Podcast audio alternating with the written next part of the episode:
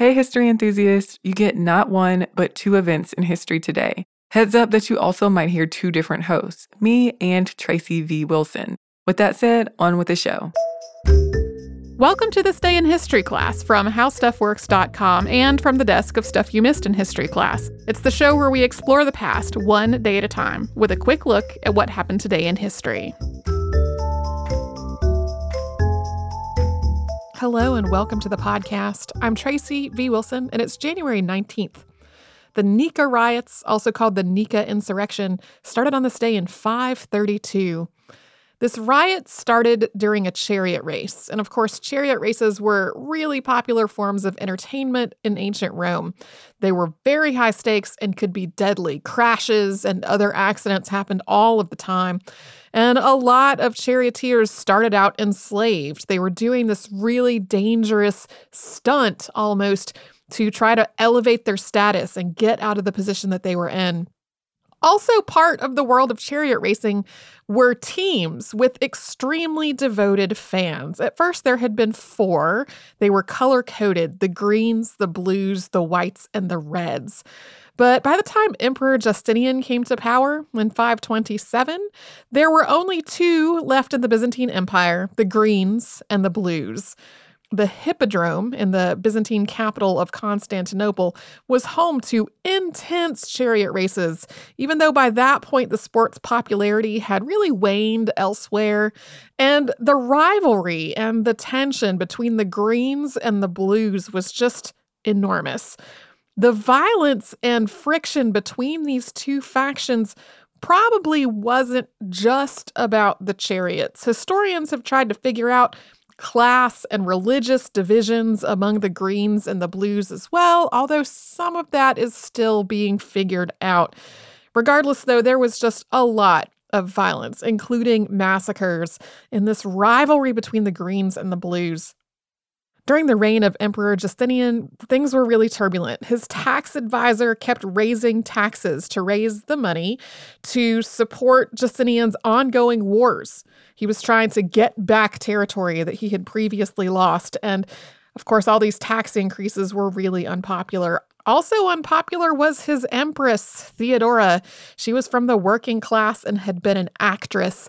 Often her role as an actress is described as being more like a courtesan, although most of the information we know about her is from people who hated her. So we might want to take some of the things they said with a grain of salt.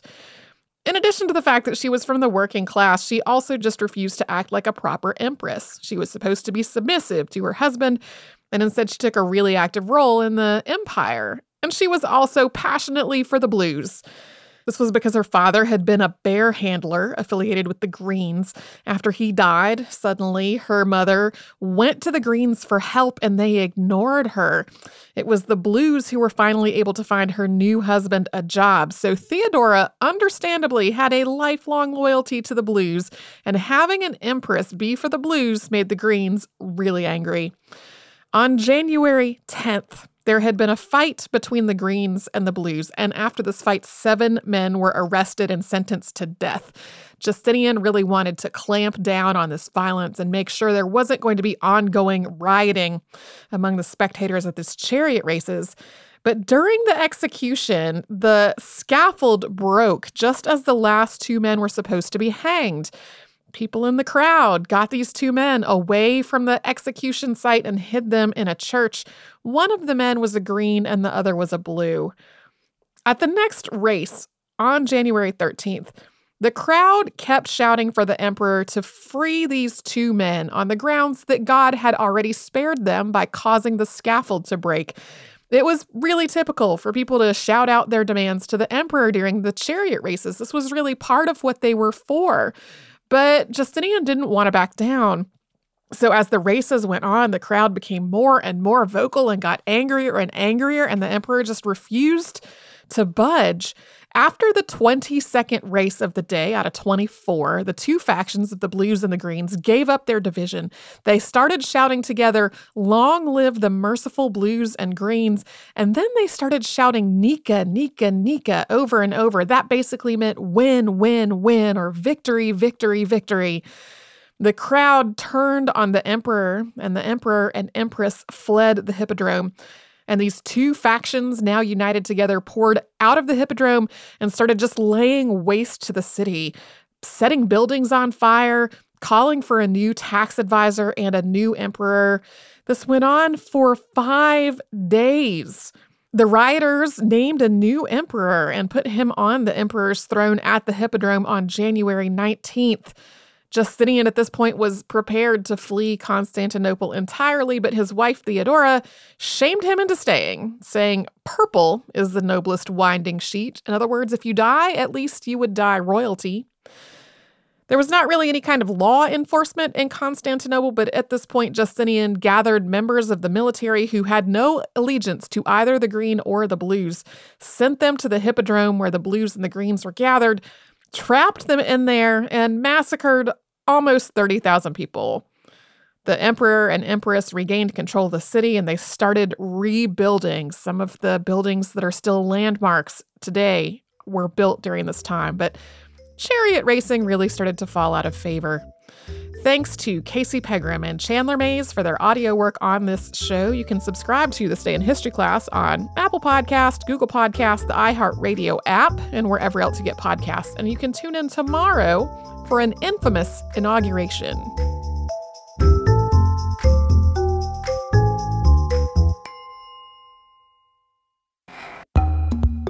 Hello, everyone. I'm Eves. Welcome to This Day in History class, where we take a tiny bite of history every day.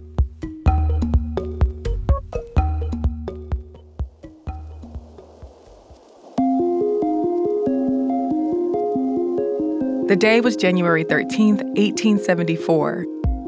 A riot started in Tompkins Square Park in Manhattan after police overran a demonstration of thousands of unemployed people. Tompkins Square Park was constructed in the 1830s in the neighborhood now called East Village. It was built to encourage urban development in the area. The city and local landowners thought that surrounding districts would expand with the construction of the attraction. But a financial crisis hit the United States that spurred a recession, and the area did not become a haven for grand homes as the city imagined. Thousands of people, many immigrants, moved into Manhattan, and the East Side became home to many working class people. By 1860, improvements had been made to the park, including walkways, trees, and fences. But beyond its use as a place of recreation, Tompkins Square Park was also an important place of assembly. In 1849, the Astor Place riots made their way to Tompkins Square, in 1857, workers gathered in the park to protest their poor living conditions and the lack of relief from promised public works projects. The demonstrations at Tompkins Square Park were not an anomaly. As the population grew and cultural groups clashed in New York City, riots and demonstrations became more violent. The park was also a site for military drills, musicals, literary events, and organizational meetings throughout the 1860s and 1870s. But protests in the park continued. The Tompkins Square Park riot took place in the wake of the Panic of 1873, a financial crisis that triggered an economic depression. The working class people in the city were unemployed and facing hardships. They needed jobs, and they said that the charity programs they were offered were not enough. They wanted extensive public works programs. So they formed the Committee of Safety in New York City and tried to arrange meetings with city officials. But their attempts were unsuccessful, so they decided to organize a march from Tompkins Square Park to City Hall. There, they would demand the mayor to establish a public works program. But in the end, the committee decided to just have a meeting in the park. But the night before the meeting, at the request of the police, the Department of Parks revoked their permit to assemble. Still, more than 7,000 workers showed up at the park on January 13, 1874. Police on horseback stationed at the site charged into the demonstration, beating the protesters with their nightsticks. Many of the demonstrators fought back. The rest of the day, rumors about the riot spread across New York. One, for example, was that immigrants were planning to burn down schools, so some were placed under police protection. Dozens of people were arrested for their involvement in the riot, and the unemployment movement lost steam. Though the paper, the New York Sun, published stories on the unjust treatment by the police in City Hall, the New York police continue to maintain a tight watch on progressive political organizations. I'm Eve Jeffcoat, and hopefully you know a little more about history today than you did yesterday. If you know you already spend too much time on social media, spend some of that time with us at TDIHC Podcast on Facebook, Twitter, and Instagram. We also accept electronic letters at thisday at iheartmedia.com. Thanks for going on this trip through history with us. We'll see you again tomorrow with another episode.